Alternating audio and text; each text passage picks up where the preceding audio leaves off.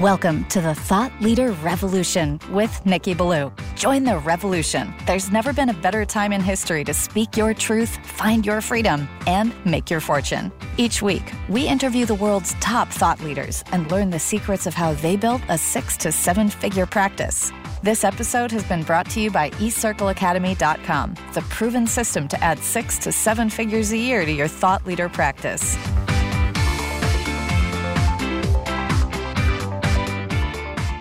Welcome to another exciting episode of the podcast, The Thought Leader Revolution. I'm your host, Nicky Billou, and I am excited to introduce the very first of this new type of episode that I'm going to be doing. These episodes are going to be solo episodes, and I'm calling them Thought Leader Nuggets. And the Thought Leader Nuggets episodes really are just precisely that. They are nuggets of gold that I'm going to be providing you to help you in your journey to grow your practice, grow your business, make the difference you were born to make. First thing I want to say to you is I do what I do because I believe in you, the entrepreneur. I believe you, the entrepreneur, are the most important person in our society because you have the courage to go after your dream and to do everything in your power to make that dream come true. All social progress gets made because of the entrepreneur. All innovation happens because of the entrepreneur. Everything good in this world is possible because an entrepreneur like you has a dream, they pursue it, they create jobs, they create opportunity, they create everything that moves our world and society forward.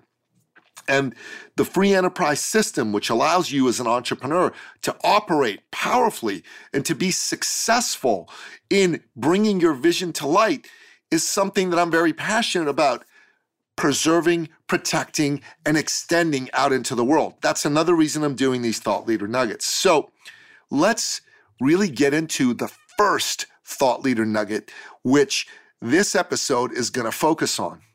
And that, my friend, is very simply this don't try to be all things to all people. That's a big mistake that a lot of business people make. A lot of thought leaders make this mistake. Traditional businesses make the same mistake as well. So, what do I mean by that? You don't want to go after everybody. If someone comes to you and asks you what you do, and you say, Hey, I'm a coach, and then they ask you, Who do you help? And you say, You know, I help everybody. I can help anybody. I can help people with relationship issues. I can help people who have physical health issues. I can help people with business issues. I can help people with overwhelm issues.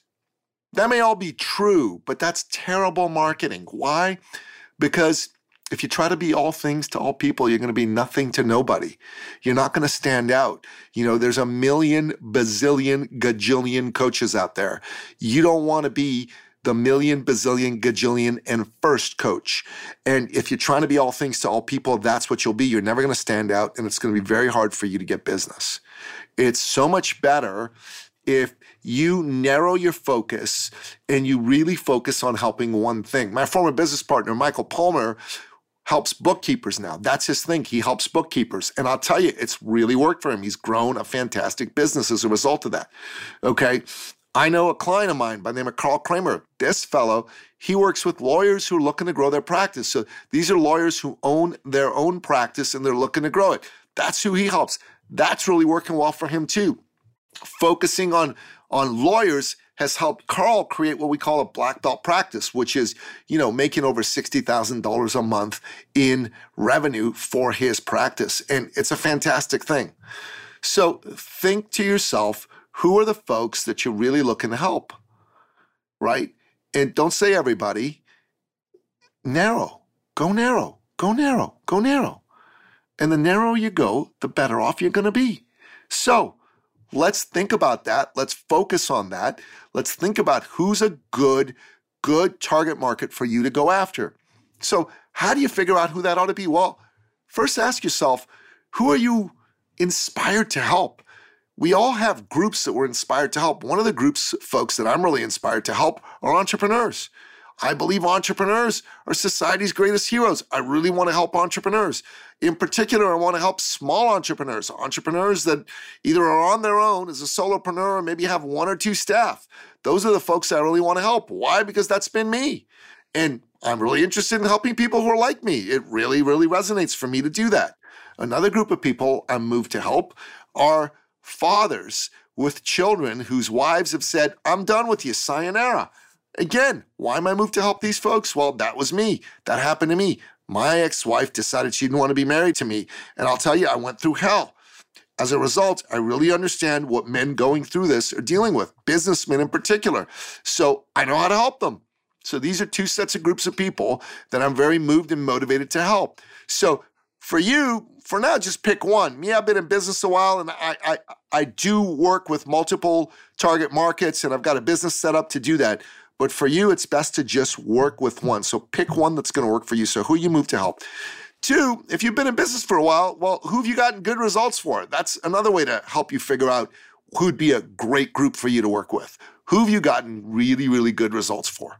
And then finally, who have you made the most money with? Who are the folks who are willing to pay your price and are happy to pay your price? And ideally, once you've figured this out, once you've figured out who each of these three groups of people are, ideally they all intersect. And at the point where they all intersect, that is your ideal target market. That's who you really ought to be going for instead of anybody and everybody with a pulse and a wallet. So don't go after people just because they have a pulse and a wallet. Go after them because you moved to help them. You're inspired to help them because you've had good success with them in the past, if you've been in business for yourself for a while, or because You've made a lot of money working with them. These are the kinds of folks who really appreciate what you do and are willing to pay and have the money to pay. So, and the intersection of all three of these, that is the zone you want to be playing in. Okay. So that's today's Thought Leader Nugget. Thank you so much for listening. We're going to be releasing these once a week, and I'm looking forward to your feedback. If you've got questions about this, definitely reach back out to us go to info at ecircle.ca or go to the thoughtleaderrevolution.com. There's a form on that website where you can connect with us, write out your question. It'll come straight to me, and let's go from there. All right. That wraps up another exciting episode of the podcast, The Thought Leader Revolution. To find out more about what next week's Thought Leader Nugget's going to be, make sure you tune in, make sure you subscribe, and hey, leave us a review, leave us a rating at iTunes or anywhere else you can. That helps us spread the message and help more people. Until next time, goodbye.